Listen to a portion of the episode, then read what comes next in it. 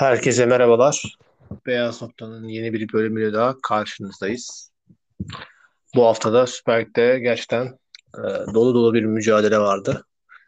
E, Galatasaray, Fenerbahçe, Beşiktaş ve Trabzonspor 3 4'ü de bu hafta e, boş geçmedi. Hepsinin maçı vardı. Nasılsın Mert? Ee, selamlar Kemal. Gayet iyiyim. Yoğun bir fikstürden çıktık. Ee, hazırız, izledik. Senin sorularına cevap vermek için kendimizi hazırladık, bekliyoruz. Evet, e, önümüzdeki hafta milli araya giriyoruz artık. Bu hafta itibariyle bir 10 günlük, 12 günlük bir milli ara dönem olduğu için e, maçlar pazar gününden tamamlanmış oldu. E, açıkçası Fenerbahçe'ye başlayalım diyorum. E, iştahlı takım, e, güncel takım. Şu anda en son maçı biten takımda olduğu için de. E, Fenerbahçe gümbür gümbür geliyor. E, açıkçası bir maçta geçen hafta bay geçmişlerdi. E, şu anda bugün de 5-0 yenmiş durumdalar Alanya Sporu. Çok rahat bir galibiyet. Zaten biraz bu skor bekleniyordu. 3-4 farklı bir skor bekleniyor. Çünkü Farioli'nin ayağı pasta oyunu başlatma e, huyundan dolayı Fenerbahçe'nin ön alanda baskıyla topu aldığında çok rahat tehlike yaratabileceğini özellikle Jorge Jesus döneminde bunu çok net görüyoruz. E, çok iştahlı bir oyun başlangıcı oluyor Fenerbahçe'de ve bunu aslında maçın sonuna kadar da e, kontrollü bir şekilde devam ettiriyorlar. Belli seviyelerde vites arttırıp belli seviyede vites tekrardan düşüyor. E, bugün de çok rahat bir galibiyet aldılar. Maçın başında zaten iki tane gol de buldular. Hemen 15 dakikada 2-0 yaptı Fenerbahçe skoru. E, ben genel olarak Fenerbahçe'yi çok beğendim. Yani Ren maçından sonra tabii kadro yine birçoğu değişti ilk yarıya şeye göre, e, Ren'e göre, Ren maçına göre ama e, şunu fark ediyoruz ki yani bizim geçen senelerde burada ben Beşiktaş'a işte Galatasaray, diğer takımların hepsini aslında söylerken kadroda bir 15-16 oyuncunun düzenli olarak e, olması gerektiğinden bahsediyorduk. E, bunu Jorge Jesus şu anda 20 bandına çıkarmış durumda ve her oyuncusundan da belli derece bir verim alıyor. Hani verimsiz oyuncu şu an neredeyse yok gibi bir şey. Bu çok önemli Fenerbahçe için. Fenerbahçe'nin yıllardır e, yapamadığı şey buydu. Hani kadroda 25 oyuncu oluyordu ama sadece 12 oyuncuda, 11 oyuncuda verim alabiliyordu.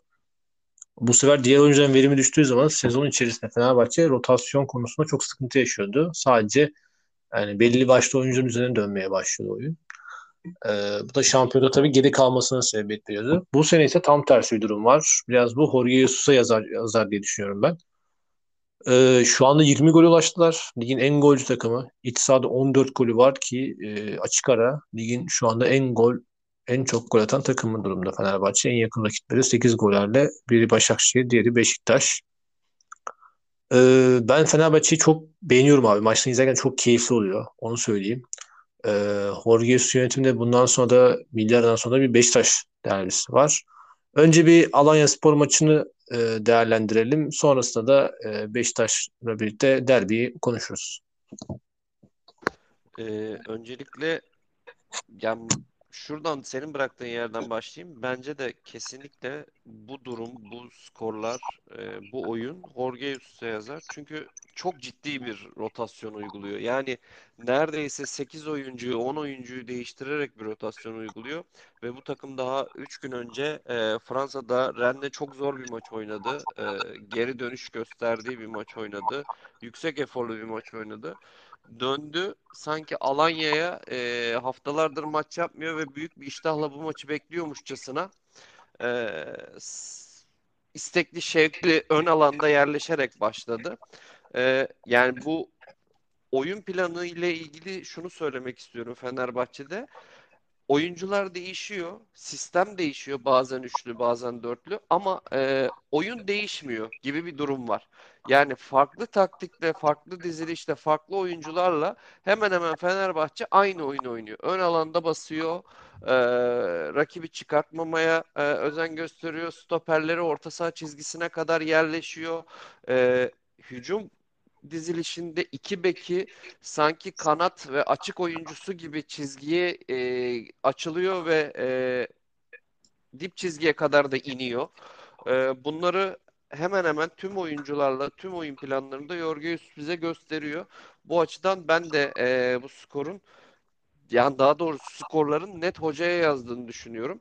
Ya bu akşam özelinde e, şimdi başka bir pencereden Farioli'yi de eleştiririz. Yani Fenerbahçe'nin böyle oynayacağını biliyorken bile bile Lades dediği bir oyun planı oldu. Yani öyle bir şey var ki e, top bizde kalsın pas yapalım e, sevdası yüzünden e, önde boşluk varken topu hızlıca oraya ulaştıramayıp e, geride topla oynamak zorunda hissediyor takım kendisini. E, birkaç pozisyonda geniş kameradan verdiğinde yani hızlı çıksa bir pasta iki pasta topu ön bölgede e, tehlikeli oyuncuların önüne ulaştırabilse belki Fenerbahçe kalesinde tehlike yaratabilecekken e, bunu yapmadı, yapamadı Alanyaspor. Çünkü e, kodlanmış oyun planı bu değil ya da oyuncuların ezberlediği oyun planı bu değil. Oyuncular kendilerini e, stoperlerle pas yapmak zorunda hissediyor. E, bu da Fenerbahçe gibi ön alanda iyi yerleşen basan takımların işini kolaylaştırıyor. Ee, yani şunu söyleyebiliriz.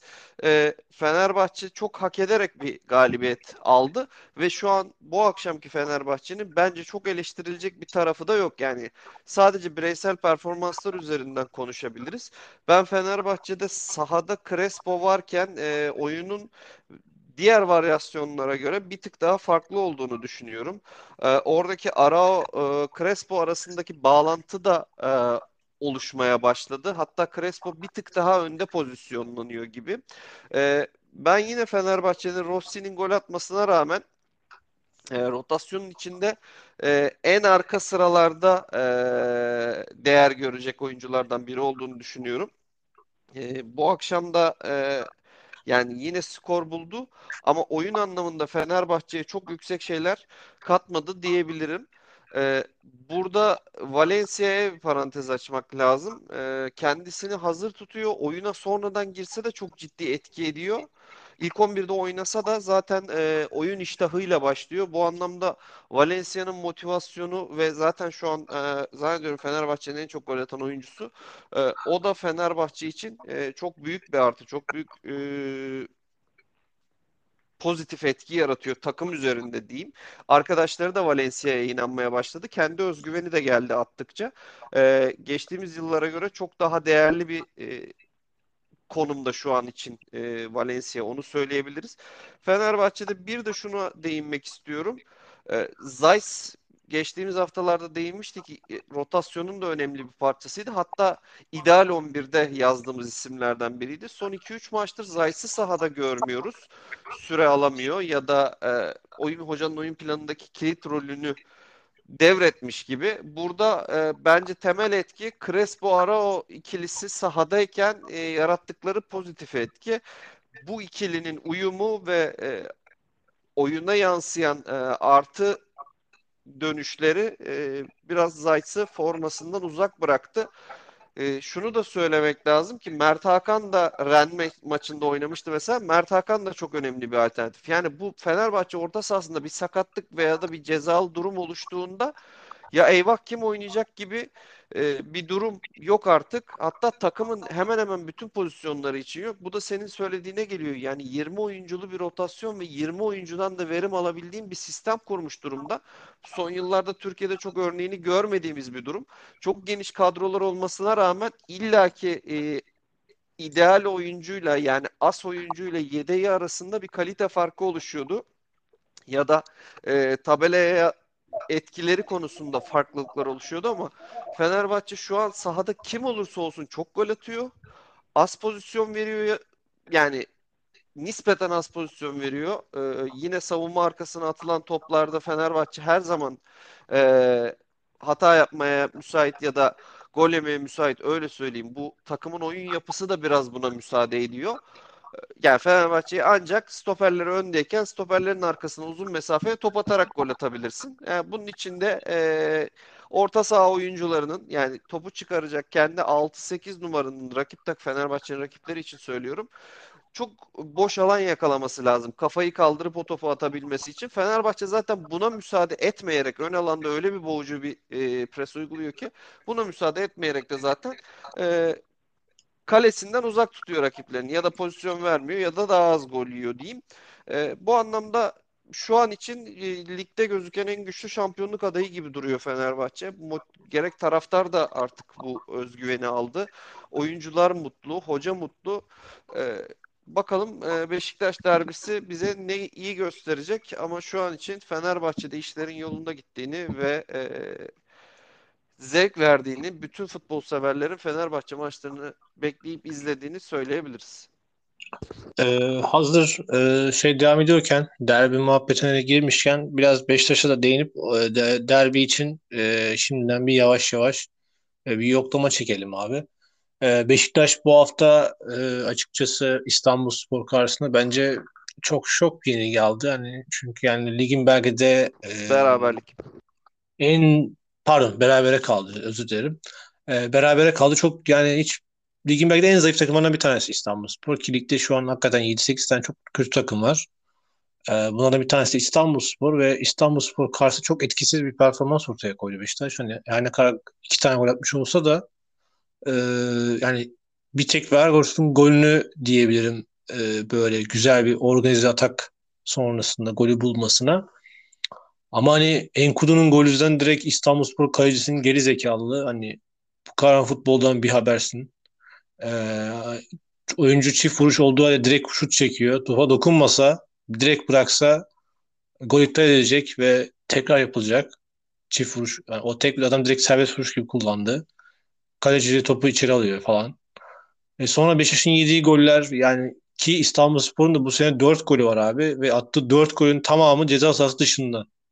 Ceza sahası içinden golü yok mesela İstanbulspor'un. E adamın attığı 2 gol ceza sahası dışındayken nasıl bu kadar rahat adamlara şut çektirebiliyorsun mesela? Biri frikik yani frikik yaptıran Wellington zaten o daha büyük. Orada daha büyük bir aptallık var. Yani yapılacak bölge vardır, yapılmayacak bölge vardır. Orta sahanın yuvarlığını yaparsın mesela bu faali. Eyvallah dersin anladın mı? Ama ya rakibinin tam senin ceza sahasına girmeye yakınken o yay üzerinde o faali yapmak nasıl bir akıl tutulması gerçekten anlam veremedim. Yani Beşiktaş'ın ilk gol de çok hani Ersin'e kızıyor insanlar ama hani çok da bence biraz şanssız bir gol. Hani çünkü uzanıyor, direğe çarpıyor, sırtına çarpıyor, top içeri giriyor. Girmeyebilirdi mesela o top. Benzerini İstanbulspor yakaladı mesela. Ee, pardon Beşiktaş yakaladı son saniyelerde. Kaleci Yensen çıkardı İstanbulspor'u son anda.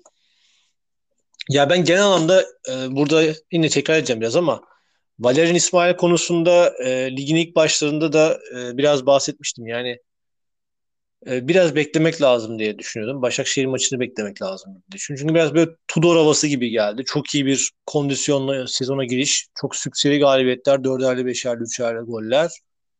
E, sonrasında bir önünü kesen bir hani oyun planına ters yani onun oyun planını bozan bir yapıyla karşılaştığında bir afalladı ilk olarak. Ee, Başakşehir karşısında tökezledi. Şimdi İstanbul Spor karşısında tökezledi. Çünkü oyun planınız, A planınız çok iyi olabilir. Futbolda her takımın muhakkak bir A planı vardır. Ama futbolda A planının dışında B, C, D planlarının olması gerekir. Çünkü e, karşındaki rakipler de senin A planınızdan çalışmış oluyor.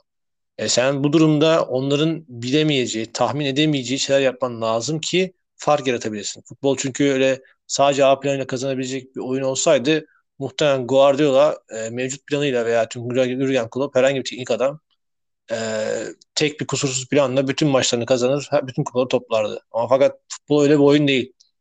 Futbol biraz sürprizlere gebe bir oyun yani. Sadece A planınızda değil, yeri yani BCD planlarınızı aynı anda devreye sokarak rakibinizi alt etme biraz satrançvari bir oyun yani. Hani bu anlamda İsmail biraz daha bu konuda eksik ve e, yaptığı değişik, değişikliklerle genel itibariyle takımını hep geri götürüyor. Yani şu ana kadar e, bu anlamda e, belki de ligin en kötü teknik direktörü diyebiliriz. Yani yaptığı oyuncu değişiklikleriyle takımı daha kötü hale getiren başka teknik adam yok sanırsam. E, önde olduğu maçları beraber berabere bitirmesi, geride olduğu maçları döndürememesi gibi gibi e, ben e, Beşiktaş'ın e, Fenerbahçe karşısında çok zor bir maç beklediğini düşünüyorum. Her ne kadar şu durumda baktığımızda Fenerbahçe'nin çok rahat 2-0, 3-0 gibi çok belki 4-0 gibi çok farklı bir galibiyet alması beklenebilir. Ama sonuçta derbi. Ee, ben Fenerbahçe yine bir nebze yakın görüyorum ve bu maç eğer e, bir beraberlik belki Valerian İsmail'e kurtarabilir ama beraberlik harici yani yenilmesi durumunda hani tek farklı yenilse bile ben Valerian İsmail'in son maç olacağını düşünüyorum. belki Valerian İsmail'i e, milli arada gönderebilirler. Çünkü Şenol Güneş ismi çok fazla çıkmaya başladı. Beşiktaş cephesinde. E, bu anlamda Fenerbahçe'yi dediğim gibi derbide e, mevcut oyun yapısıyla ve e, oyun iştahıyla ve şu anda da inanılmaz bir hava yakılmış durumda Fenerbahçe kulübü genel anlamda. Hem taraftarıyla hem oyuncularıyla hem teknik direktörüyle. E, camialar çok iyi durumdalar şu anda. E, Beşiktaş'ın şansını çok düşük görmekle beraber Beşiktaş'ın ben ligde de bu oyun yapısı ve bu tarz e, gidişatıyla ilk dörtte de olmasını çok zor görmeye başladım. Çünkü Adana Demirspor iyi oynuyor. Konyaspor Galatasaray'a karşı gerçekten kök söktürdü. Başakşehir ee, sezon başından beri gol yemedi daha. Başakşehir Avrupa'da şu an gol yemeyen tek takım. Ciddiyim bu konuda. Yani oturup baktım. Yeni başlayan ligler arasında hani İsveç, Norveç'i saymıyorum. Onlardan 20 maç oldu da şu anda Avrupa'da gol yemeyen tek takım. Gerçekten çok muazzam bir olay. Ve yenilmiyorlardı yani. Ligde de uzun zaman Avrupa'da da çok fazla yenilmiyorlar. Ee, bu anlamda ilk dörde girmesi çok zor gibi duruyor Beşiktaş'ın şu mevcut kadrosuyla ve zaten yedek kadrosu çok sıkıntılı Beşiktaş'ın yani. Yedekten oyuna girip de oyunun kaderini değiştirecek oyun sayısı 1-2 falan yani. Çok fazla oyuncusu yok. Defansı çok kötü. Kalecileri de çok iyi değil. Yani Ersin'den hiçbir zaman çok iyi kaleci olmadı. Hani Uğurcan Altay seviyesinde değildi. Her zaman bir tık daha altındaydı ama şu anda mental olarak da çok çökmüş durumda yani. O yüzden Beşiktaş'ın bu sezonu bu, bu gidişatta devam ederse zor gibi duruyor açıkçası. Ee, yani Beşiktaş'la ilgili olumluya dönebileceğini söylemiştik İbrelerin ama öyle bir hal aldı ki baş aşağı gitti, tepe taklak gitti. Bence maçın sonucundan daha önemli şeyler var. Yani şimdi İstanbul Spor bütçe olarak da takım olarak da güç olarak da durumu belli olan bir takım. Senin puan kaybedebilirsin, yenilebilirsin. Yani Fenerbahçe de e, mağlubiyet aldı bu ligde Konya Spor karşısında. Açalım istatistiklerine bakalım ya da Galatasaray sahasında Giresun'a yenildi. O istatistiklere de bakabiliriz. Ama e, Beşiktaş yani İstanbul Spor gibi ne, ne derece zor olduğu tartışılan bir deplasmanda e, rakibiyle %50 %50 topla oynuyor. E, eşit sayıda şut atıyor. Gol beklentisi iki takımın da birin altında. Ya bu e, ilk dörde oynayan, ilk beşe oynayan takımlar için kabul edilemez bir istatistik. Yani geçen sene Galatasaray'ın böyle istatistikleri vardı. Ki nitekim karşılığını da zaten sıralamayla aldı. Ee, bu sene de yani Beşiktaş'la ilgili benim en şaşırdığım olay bu oldu. Yani oyunun hiçbir anında büyük bir ağırlık, büyük bir güç e, gösteremedi ya da kendini kabul ettiremedi. Ya bir kere Beşiktaş'ın en büyük sorunu yabancı sınırı. Yani e, yerli, daha doğrusu yabancı sınırı demeyeyim de e, sahada 3 yerliyi tutma zorunluluğu. Mesela Salih bence e, bu sezonun en kötü maçını oynadı ama çıkartamıyorsun oyundan. Yani Beşiktaş'ın en şey alternatif yani durumlarından biri bu. Vegors'un hiçbir şekilde alternatifi yok. Cenk Tosun yerliden sahada olması yani o sah- oyuna giriyorsa da yerli rotasyonunun sayesinde girdiğini düşünüyorum ben. Beşiktaş'a çok fazla fayda sağlayabileceğini düşünmüyorum. E, bunun dışında oturmamış bir stoper düzeni var. Yani üç, üçlü yerleşerek başladılar. Şimdi daha bir dörtlü gibi oynuyorlar. Tayyip Talha'yı oraya e, adapte etmeye çalıştılar. Geçtiğimiz yani şimdi Necip'i eleştirdi. Tamam taraftar protesto etti ama e, yine de Necip'ten aldığın daha e, bir tık daha iyi bir verim vardı. Bence en azından iki stoperin birbiriyle oynamaya alışmaya başlamıştı. Burada e, Necip'in de kolay kolay Necip'e stoper bölgesinde bir daha forma vermek de hoca açısından çok zor. Yani o da hocanın elini bağlayan şeylerden biri oldu. Tamam beklerin iyi ama senin beklere e, top atabilecek kalitede e, bir oluşumun yok. Yani sahada şunu anlatmaya çalışıyorum. Bir Gezzal'ın yok. Gezzal'ın yokluğu burada Beşiktaş için çok çok çok önemli. Yani e, aynı kalitede top kullanabilecek bir alternatifi yok Beşiktaş'ın. Yani sahada bir oyun aklı gösterebilecek. Salih gününde ise bunu biraz yapabiliyor. Ee, Joseph de Souza o tarz bir oyuncu değil. Ee, diğer iki kanat oyuncun sprinter e, ve savunma Dur. arkasında koşu atmaya çalışan oyuncu. Yani geçen hafta Emre Belözoğlu'nun dediğine geleceğim. Biz e, Beşiktaş'tan çok daha kaliteli takımlarla oynadık dedi Çünkü e, Beşiktaş'ın oyun planı kanatlardan top getirip santraforu topla buluşturmak. Yani başka bir oyun oynamıyor. A planı bu Beşiktaş'ın. Ha, A planı işlediği zaman skor buluyor ama işlemediği zaman da B, bir B planı yaratamıyor. Açıkçası Getson Fernandes konusunda da ben şaşırıyorum yani. Geçtiğimiz sene düşen Rize ile bile e, ligin istatistik anlamında ligin ikinci yarısında gelmesine rağmen zirvede yer alan bir oyuncusuydu. Bu sene e, o da verimden bu performansından uzak. Bence biraz sorumluluk almaktan uzak kalıyor. Hoca mı bunu böyle istiyor ya da Getson mu uyum sorunu yaşıyor ya da sorumluluk almıyor bilmiyorum ama e, Getson çok düz oynuyor, çok basit oynuyor. Yani e, Getson'dan beklenenleri hani şu box to box olayını göstermiyor bize. Hücumda etkin rol oynamıyor. Geride varlığını göstermiyor ya da geçiş oyunlarında oyun ayağı ve oyun zekasıyla fark yaratmıyor. Bunların hepsi Beşiktaş'ın handikapları. Yani Beşiktaş yatıp kalkıp Vegors'a dua etmesi lazım. Çok çok iyi bir kaliteli bir santrafor aldılar. Ligin gerçekten şu an bence açık ara en iyisi santrafor performansı olarak. Oyunun içinde izlerken de hayran kalıyorum. Ya yani bunun getirisi olarak Beşiktaş'ın aldığı puanlar ve goller var. Ee, da olmasaydı bu sene yani Beşiktaş'ın şu an aldığından da daha az puan almış olabilirdi. Ee, bir de iç sahada çok zorlanarak kazandıkları Kayseri maçında Beşiktaş maçı dışında Beşiktaş bütün rakiplerinden gol yedi. Hatta birçoğundan iki gol falan yedi. Ee, bu da Beşiktaş için sirenlerin çaldığını gösteriyor bence. Ee, yani özellikle Fenerbahçe gibi savunmasını oturtturamam oturtturamamış takımlara karşı Beşiktaş'ın yaşadığı zorlukları görünce çok çok zor bir derbi beklediğini düşünüyorum. Hatta son yıllarda ilk kez Fenerbahçe Beşiktaş maçında Fenerbahçe Beşiktaş'a karşı bu kadar favori geliyor diye düşünüyorum.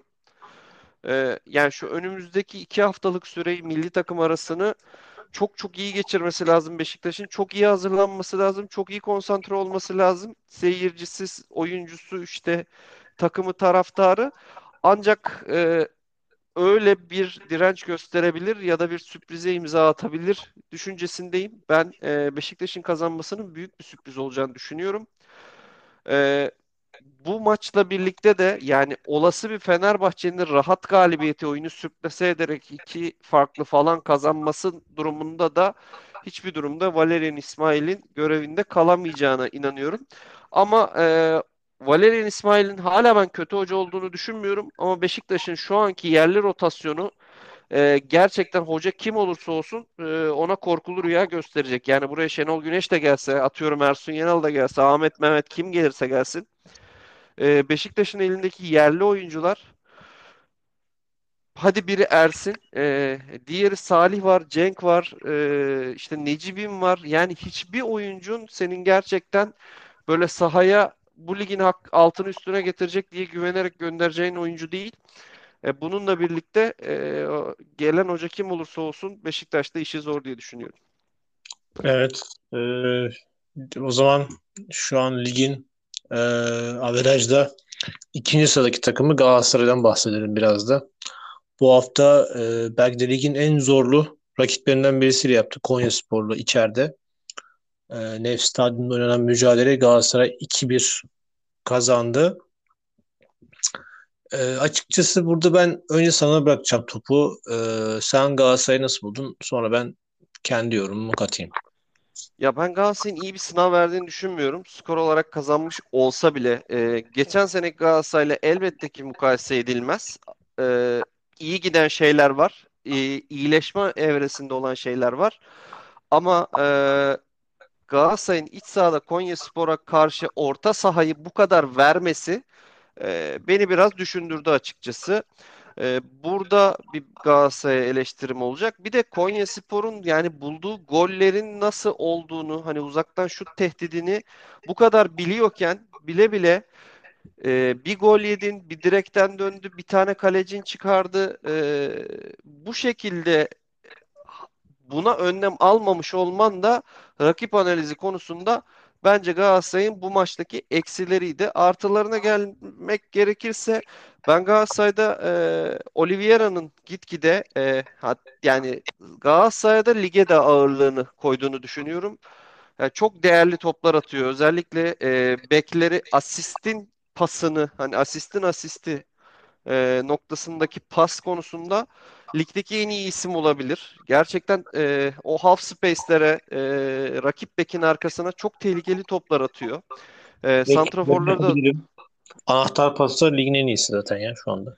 yani e, izlerken de bunu gösteriyor. Zaten tabelaya da yansıyor. E, Galatasaray'da bir santrafor değişikliği olacağını düşünüyorum. Yani Gomis sanki 60'tan sonra oyuna girse daha çok büyük bir tehdit e, daha önemli bir silah gibi geliyor bana. E, 90 dakika sahada kalınca özellikle ilk ligin yani maçın başı ile birlikte e, oyunun ilk yarısında diri olan rakip savunma, diri olan rakip stoperlere karşı e, beklenen etkiyi yaratamadığını düşünüyorum. Sonradan oyuna girdiğinde diri bir Gomis oradaki 20 dakikalık e, sürede, 30 dakikalık sürede yorgun savunmaya karşı çok daha önemli bir tehdit oluyor. Zaten Icardi'nin e, milli ara sonrasında o bölgedeki formayı alacağını düşünüyorum. E, Galatasaray'ın problemi aslında Kerem ve Yunus şu anda ve bu problem devam ediyor. E, yani bir çoğunluk basında takip ettiğim kadarıyla Yunus'u iyi bulmuş ama e, ben Yunus'u biraz bencil buluyorum. Yani bunu başka kelimelerle nasıl anlatabilirim bilmiyorum ama Yunus'un ben e, ya kafasında ya Kerem'e pas vermek var ya şut atmak var. Yani Yunus bunu değiştirmesi lazım. Çünkü e, santraforu topla buluşturabileceği pozisyonlara hani tamam asistler yine ondan geldi. Kasımpaşa'da da geldi. E, bu maçta da e, tehlike yarattı. Bunlara saygı duyuyorum ama e, çok daha fazlasını yapabilir. Yani Galatasaray'ın e, öyle pozisyonlarında o kadar az adamla rakip savunmayı yakalamışken Yunus'un saçma sapan bir şutuyla karşılaşıyorsun ki e, gerçekten yazık oluyor. Ataklara da hücumlara da ve e, burada ben Mertens'i de oldukça sabırlı buluyorum. Yani e, fark ediyor Yunus'un bu durumunu ama hep e, olumlu geri bildirim vermeye çalışıyor, motive etmeye çalışıyor. Başka bir oyuncu olsa bu kadar önemli bir isim, yıldız gerçekten tavır yapabilir sahada. Bana neden burada pas vermedin diye. Burada Mertens'i de bu açıdan takdir ediyorum. Kerem bence yine etkisizdi. E, sor, o, sonradan oyuna giren, 10 numara pozisyonunda oynayan e, Yusuf da çok etkisizdi. Yani o da e, çok top kaybetti. O bölgede özellikle Mertens çıktıktan sonra önemli olan skoru da almışsın. Artık senin e, yapman gereken takımı 3. bölgede tutmak. Rakip kaleden olabildiğince uzak tutup yakalarsan gol atmak. E, aksi durumda da e, takımını rakip yer alana yerleştirip topla orada oynayıp Konyaspor'u çıkarmamak olmalı. Ama bu bölgede o kadar kritik toplar kaybetti ki e, olaylar tam tersine döndü. Yani burada Konya'nın Seyiç'e para cezası vermesi gerektiğini düşünüyorum. Çok saçma sapan bir kırmızı kart gördü. Konya gibi iyi giden bir takımda yani e, 11-11 olsa maçın dönme ihtimali de vardı bence. Hani 2-2 de bitebilirdi. Tüm ümitler e, sönmüş değildi. Ki nitekim Galatasaray'ın anlayamadığım bir e, handikapı da e, rakip 10 kişi kaldı Galatasaray 11 kişi kaldı ama maçın sonunu Galatasaray biraz zor oynadı. Yani pozisyon verdi, kendi yarı alanına yerleşti, kendi ceza sahasına yerleşti. 10 kişilik Konya'dan bir baskı yedi. Bunun da e, düşünülmesi gereken noktalardan biri olduğunu e, yine e, görüyorum. E, şu var Galatasaray zorlu rakiplere karşı sanki Mitsio e, Torreira oynayacak gibi geliyor. Özellikle Konya'da ligin güçlü takımlarından biri. E, bu işte Başakşehir olabilir, Fenerbahçe olabilir, e, Beşiktaş olabilir, Adana Demir olabilir ama bu, bu tarz maçlarda sanki e, ilk 11'de e, Torreira, Mitsio gibi bir altı bir altı buçukla oynayıp önlerinde Oliveira ile oynamak e, 10 numaralı bir sistemdense daha garanti gibi geliyor bana. Bunu Okan Hoca tabii değerlendirecektir diye düşünüyorum. Yani bir de e, Arnold'un yerine giren Dubois'ın e, iki sezondur Arnold'un yapmadığını tek hücumda yapmış olması da e, hepimize önemli bir mesaj verdi diye düşünüyorum. İnşallah en önemli mesajı da Arnold'a vermiştir. Evet, e, ben şöyle baş sondan başlayayım. e, oyun zekası dediğimiz şey e, en güzel Arnold'un e, yapamadığını şeyin yapmış olduğu Arnold, Arnold demişim Arnold. Van Arnold'un yapamadığını 4 dakikada yapan Dubois. Dubois gerçekten hani oyunu aklıyla oynayan bir oyuncu. E, orada da gördük. Hani ilk kere boyunca değil hatta maç boyu o taraftan e, öyle bir hücum yapamadık. Çünkü dediğin gibi ya Kerem ya Yunus çekip şut çekmekten başka bir şey yapmadıkları için oturup orada soldan koşu yapan oyuncuya pas vermediler. İlk kez orada o şekil geldik. Dubois'un çok güzel yerden çok temiz bir ortasında e, Konya Spor futbolcu Icardi aynı anda topa girse de Konya Spor futbolcu vuruşu top kendi kalesine girdi ve gol oldu. Yani şöyle söyleyeyim sana şöyle bir ek yapayım. Desteklemek anlamında hem Kerem hem Yunus ikisi aynı anda sahada olduğunda Galatasaray e, 10 kere hücuma çıkıyorsa 8'i top ezme şeklinde gidiyor. E, 8'i gol olma şansı sıfır yani. Direkt çünkü dediğin gibi çekiyorlar. Sağdan boy en az 10 kez bak en az 10 kez belki oradan atak yaptı abi. Maç boyu. Bir tanesine falan verdi ya sadece. Çekip şut çekmeye çalışıyor mesela oradan. Ya da gidip Yusuf Demir'e falan verdi birkaç kez ikinci yarıda. İlk yarıda işte Mertens, Oliveira'ya falan verdi. Abi adam buraya çizgiye iniyor. Atsana topu ona işte. Belki o topların 3 tanesini atsa belki gol olacak bir tanesi. Dönelim ilk yarıya. 1-0 öne geçmişsin. Daha maçın ilk saniyelerinde Sasha Boy çizgiye inmiş. Çevirmiş Oliveira atmış golü. Rakibin bu sezonki ilk golünü yiyor dakika 1'de. E sen sonra gidiyorsun dediğin gibi Hacı Ahmet Oruç gibi, Bütücü gibi, Çekici gibi uzaktan iyi vuran oyuncuları var adamların. Şut imkanı tanıyorsun. Bir tane de çok güzel yiyorsun. Ama yetmiyor sana. Adamlar çekmeye devam ediyor. Direğe çarpıyor. Mustara kurtarıyor. Kale dibinde yine Mustara kurtarıyor. Bu sefer diğer taraftan çeviriyorlar. Direğe çarpıyor topu bu sefer. Adamın boş kale direğe vuruyor adamlar. Yani Galatasaray eğer şansı biraz yaver gitmese ilk yarıda üçlük olurdu. Çok rahat bir şekilde. Bir şekilde kazanıyor. Kazanmasının sebebi de Galatasaray'ın geçen seneye göre bu şansının yardım etmesinin sebebi de şunu söyleyeyim abi. Kaliteli oyuncular olduğu zaman şans biraz senin yanında oluyor. Geçen sene Taylan Berkan Çıkıldağ varken o top bir şekilde içeri giriyordu. Şu anda o top girmiyor abi. Çünkü senin orta sahanda Torreira, Oliveira gibi iki tane belki de bu ligin çok üstünde iki tane orta sahana sahipsin. Fenerbahçe'de, Beşiktaş'ta, Trabzon'da hiçbirinde böyle bir orta saha yok. Ya da senin topun giriyor hücumda. Evet. Yani sen mesela atıyorsun ayağını sokuyor Icardi. Adam dokunamıyor. Adamın ayağını çarpıyor. içine giriyor top mesela. Geçen sene sen bu golün aynısını yiyordun mesela kendi kalende. Berkan sokuyordu ayağını. ayağını. Kendi kalesine atıyordu mesela. Taylan sokuyordu. Atıyordu yani. E şimdi senin böyle bir şansın var ama sen resmen kaşınıyorsun yani. E, skor 2-1 olmuş abi. 3 at, 4 at. Bak bugün Fenerbahçe'ye 2-0'da bırakıyor mu maçı? 3 için saldırıyor. 3 olmuş. 4 5 oldu. 6 için saldırdı Fenerbahçe'ye. Senin öyle bir imkanın yok. Kaçanda bir penaltı var Fenerbahçe'nin. Evet. Pedro penaltı kaçırdı bir de yani üstüne. 6-0'da bitebilirdi maç yani. Ve 6-0'da geçti. 8-9'da bitebilirdi abi. Yani ikinci yarı bayağı saldırdı Fenerbahçe'ye. Yani oyunu hiçbir şekilde şey yapmadı. Soğutmadı yani Fenerbahçe. Ama sen 2-1 skor yani çok basit basit şut çekmekle, pas pas taşmakla falan oyunu izliyorsun yani. Gerek yok. Aynısını Yusuf Demir de yaptı mesela bu maçta. Yani oyunu basitleştirdiğinde zaten rakiplerin senin seviyene değil abi. Sen zaten Şampiyonlar Ligi kadrosu gibi kadro kurmuşsun yani. Şu orta sahana bakar mısın? Yani Süper Lig için Icardi falan çok lüks abi bunlar. Yani Gomis Seferovic de götürür yani bu ligi. Yani Mertens'in var sen Mertens 8 numara oynatıyorsun abi. Yani adam Napoli'de Napoli tarihinin en golcü oyuncusu. Sen adamı 8 numara atıyorsun ya. Hani ve şu anda ben daha yani eleştirmiyorum. Şu an bu eleştirme falan değil bence yani. Şu, şu an doğruları söylüyoruz biz. Ve daha çok eleştirecek yanları vardı. Şu an eleştirmeyeceğim ben daha Galatasaray'ı. Daha dediğin gibi hatırlarsın. Sezon başında demiştim ki ben bir Kasım'ı görmek istiyorum kanka. Ekim Kasım'ı göreyim. Ondan sonra yorumumu yaparım. Yani şu an olumlu şeyler var mı? Çok fazla. Mesela Galatasaray geçen sene göre şu an orta sahayı net alıyor mesela birçok maçta. Bu maçta biraz Oliveira'dan tembelliğinden dolayı biraz oldu ama abi Torreira tek başına orta sahayı götürüyor yani şu anda. Yani Fernando'dan sonra ilk kez bir orta sahayı toparlayan bir adam var ve 12 kilometre minimum koşusu var adamın her maç. Bu çok büyük bir olay yani. Her maç 12 kilometre koşmak az bir şey değil. Ya ben e, sosyal medyada Torreira'nın e, etkisiz olduğunu, kalitesiz olduğunu falan okuyorum bazı yorumlarda. ya onlar Gerçekten bu futbol insanlar neyi izlemiyorlar izliyor, neyi izliyor onu da anlamış değilim yani. Ben ben TRT'de de galiba bir programda Kaya Çengiroğlu evet söylemiş hani bu gördüm. yaşlı adamın Aynen ben hani şu an yani gerçekten şok oluyorum. Acaba diyorum biz başka şey mi izliyoruz? Ee, abi ben her hafta Torreira'yı izlerken keyif alıyorum ya. Yani adam her yerde. Arı gibi herif yani.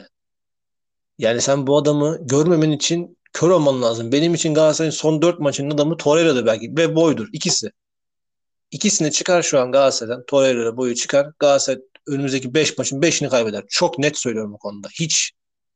Çünkü Oliveira koşan bir oyuncu değil. Galatasaray'ın arka tarafı çok arızalı. Defansı o kadar iyi değil. Geçen seneye göre. Marka bir şekilde o hızıyla kapatıyordu o açığı. Ne ya Abdülkerim ben. Bayram bu seviyede oyuncular değil abi.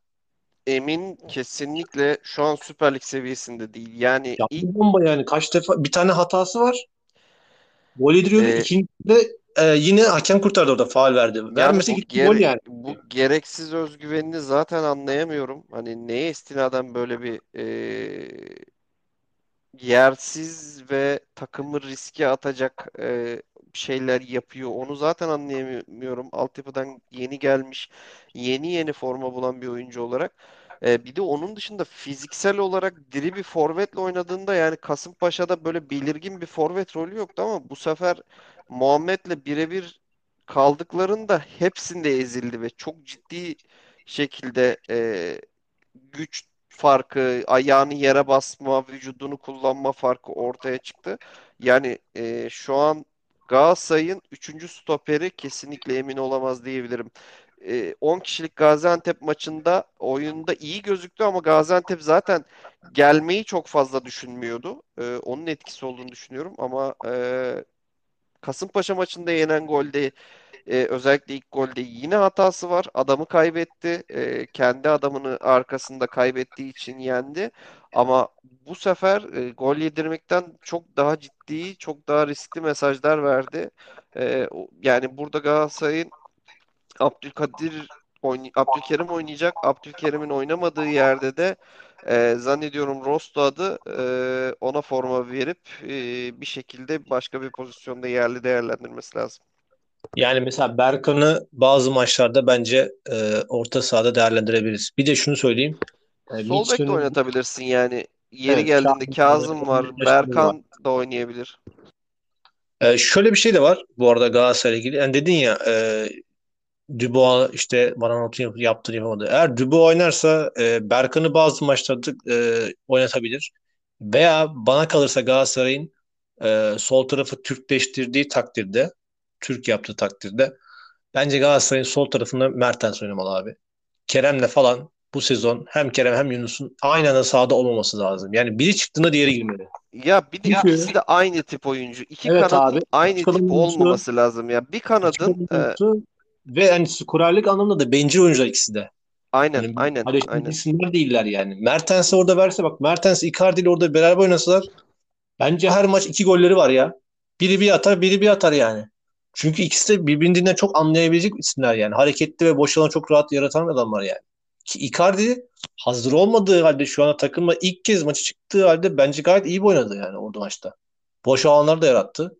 İlk e, yakaladığı pozisyonda gol attı yani baktığında aslında onda. Golü yaratan adam oydu yani direkt. Tabii tabii kesinlikle e, yaptığı oradaki koşu e, stoperi topa dokunmak zorunda bıraktı ve oradan gol Evet. geldi. Yani o yüzden e, Galatasaray'ın elindeki kadro yani FM oynarken bile şu an mesela FM'yi aldım 22'yi. E, ücretsiz veriyordu mesela Amazon Gaming.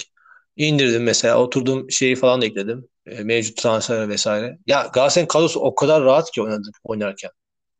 Yani eğer doğru şeyleri yaptığın zaman Kerem'le Yunus'u aynı anda oynatmadığın zaman o kadar rahat akıyor ki takım. Çünkü abi ikisi e, yetenek olarak bak belki Yunus Kerem'e göre yetenek olarak çok daha iyi bir oyuncu. Oyun zekası olarak da bence Kerem'den daha iyi bir oyuncu Yunus. O ayrı mesele.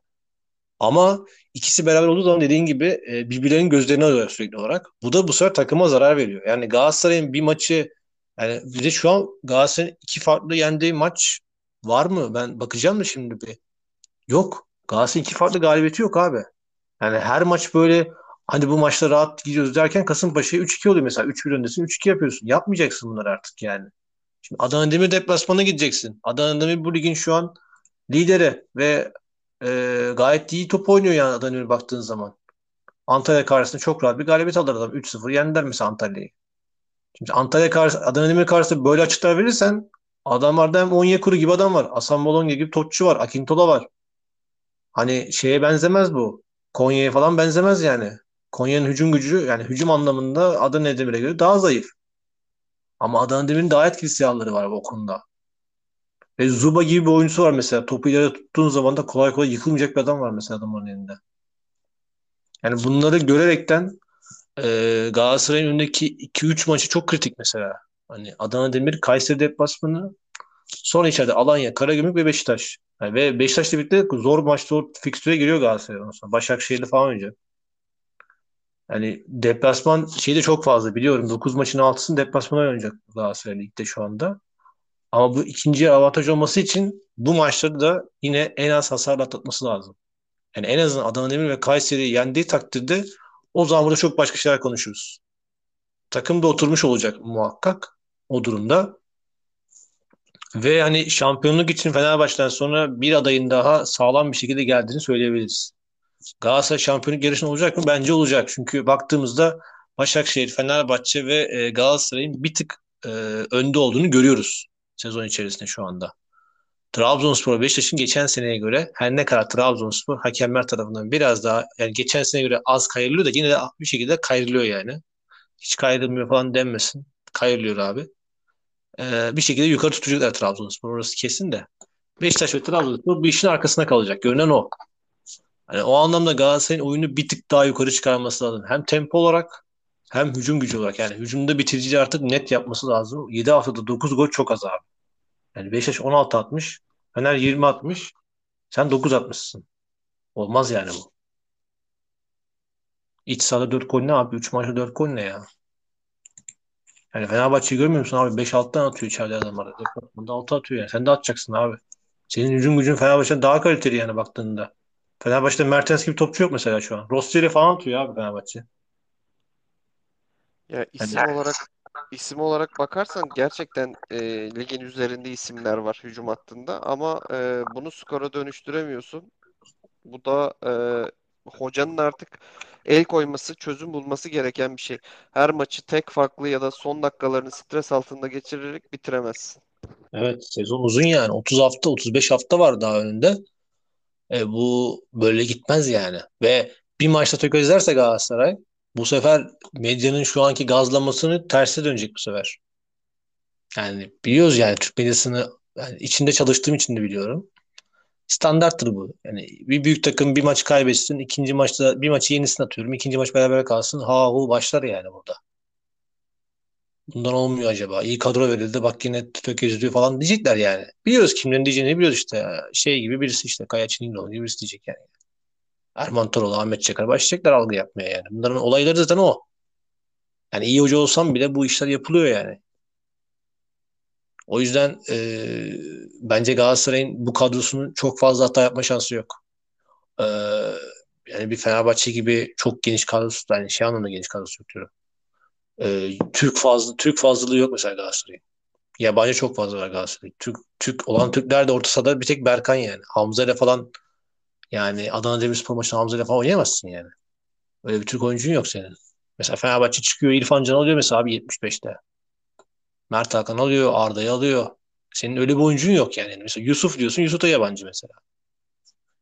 Hani bir an önce oyunun ve takımın oturup net bir şekilde artık vites arttırması gerekiyor artık Galatasaray'ın. Çünkü mevcut oyun sürdürülebilir bir yapıda değil. Yani ileriki aşamada daha büyük sorunlara yol açabilir.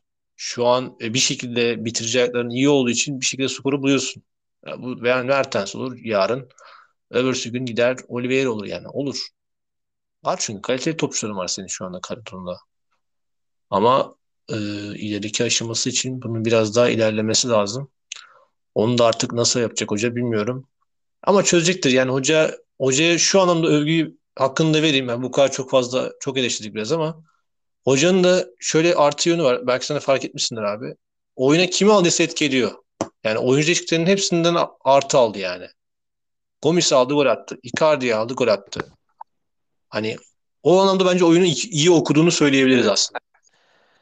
Yani bunda şans faktörünün de olduğunu düşünüyorum ama e, oyuna aldığı sonradan yaptığı dokunuşların hepsinden takım adına olumlu şeyler aldığını söyleyebiliriz. Yani emin hamlesi yaptın Antep maçında tuttu. İşte Antalya'daki Gomis tuttu. İşte bu maçta Icardi tuttu gibi gibi e, birçok nokta var. E, ama yine de Galatasaray'ın yani Okan Hoca'nın da düşünmesi gereken yerler olduğunu düşünüyorum. Mesela bir Trabzon maçı e, bugün Antep'in Trabzon'da oynadığı Antep gibi bir takımın Trabzon'da Trabzon'a yaşattıklarını görebiliyorsun. Yani e, Okan Hoca'nın da belli tedirginlikleri, belli e, korku demeyeyim ama yani hazır olmadığı anlar oldu. O da öğreniyor. O da bir ilk kez e, böyle bir büyük takım tecrübesi yaşıyor. Haftalar geçtikçe ona da daha büyük bir özgüven geleceğini düşünüyorum. Bu da Galatasaray'a olumlu yansıyacaktır. Eleştirilecek yönleri çok fazlasıyla var. Ama e, artı yönleri olduğunu da söylemek lazım. Ya ve zaten şu an eleştirdiğimiz Galatasaray bile geçen senekiyle çok da mukayese edilecek durumda değil. O zaman ben dükkanı kapatalım diyorum. Eklemek istediğim bir şey yoksa eğer. Zaten milli araya gidiyoruz. Milli aradan sonra tekrardan e, Adana Demirspor ve derbi haftasında tekrardan görüşürüz artık. Bir şey olmaz. Derbi haftasında tekrar görüşmek üzere diyorum ben de. Hoşçakalın. Hoşçakalın.